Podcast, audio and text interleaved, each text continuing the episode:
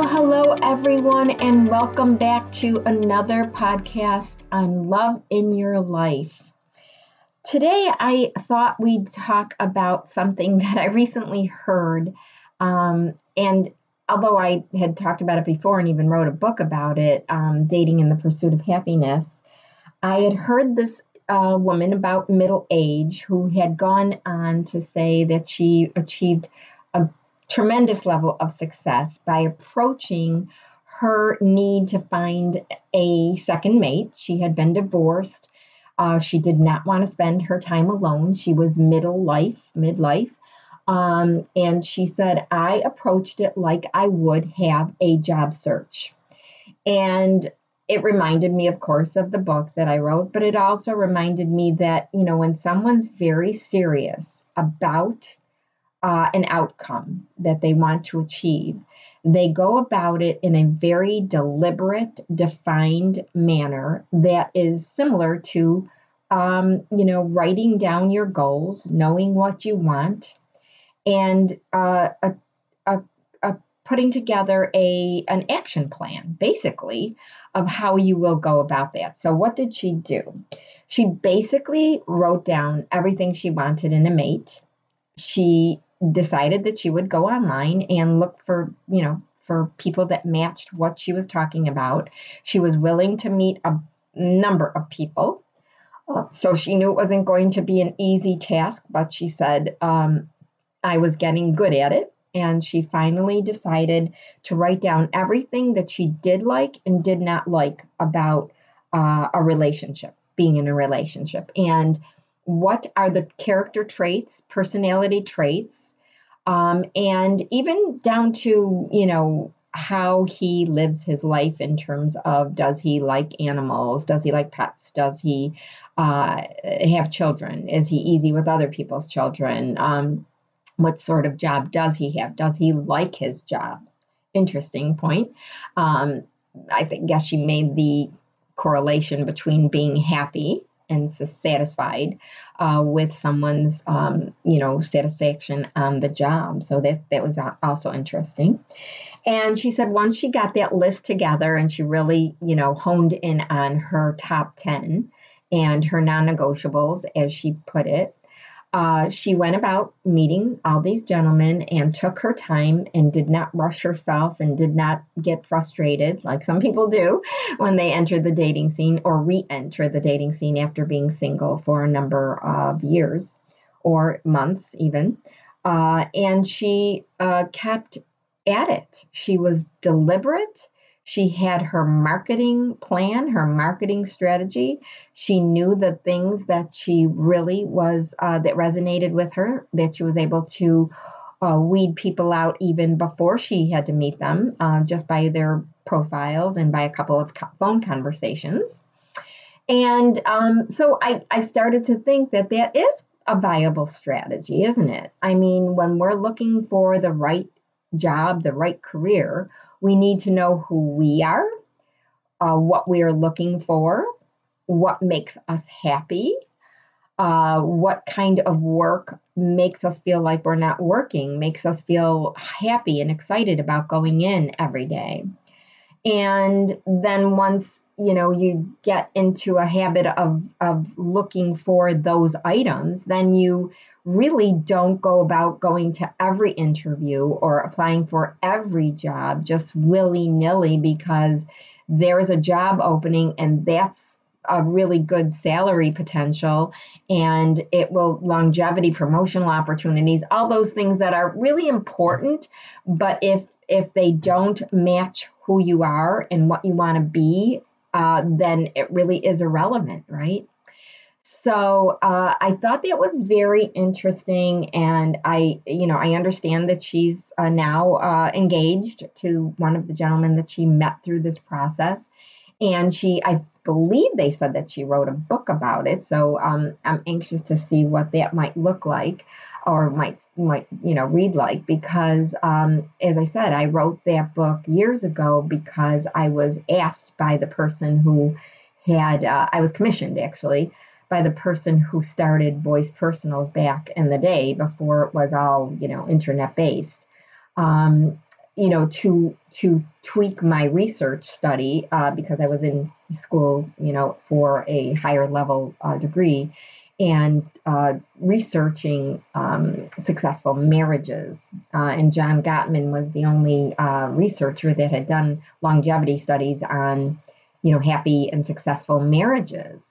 Um, and I know that today we say that people give up much too easily and so forth. And I, I think all those things are true. But I also think that if you do the work up front and you take it as, as seriously as this lady apparently did, you would have a less of an opportunity to be unhappy once you got into the relationship because you would know all the you know negatives going in. You would definitely be celebrating the positives.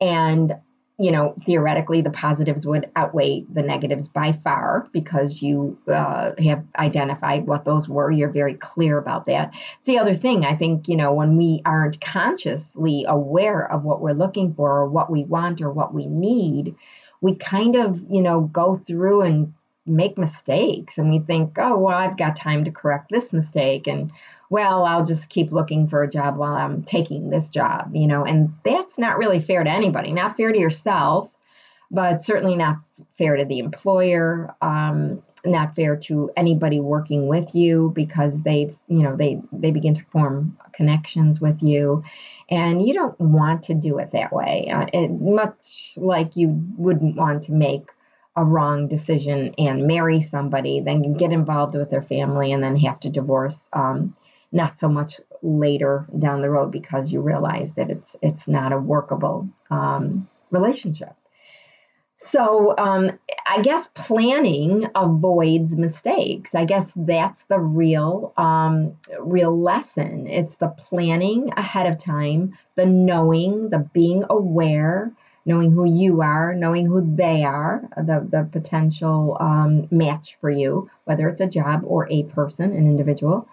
Um, and being clear about all that stuff really tends to help you avoid uh, unnecessary mistakes. And I do say they're unnecessary because, um, you know, we can do the work up front that, pro- that would more or less really help preclude making any of those huge mistakes, especially um, you know, ones that involve other people, once you have children and you're hurting them, because children always get hurt somehow by divorce. I mean, you'd have to be really, really good at exiting the relationship in order not to affect children.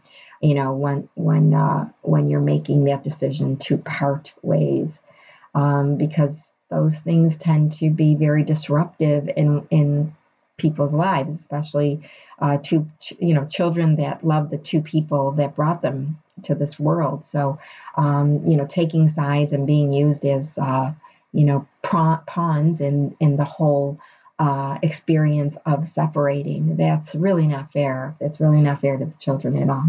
So, uh, in terms of looking at it as a job search, I don't think it's too outlandish to think that if you focused on, uh, you know, looking for a mate, uh, similar to looking for uh, a job and having a planned uh, attitude about it, I think that, you know, you would increase the possibility of success and happiness, right?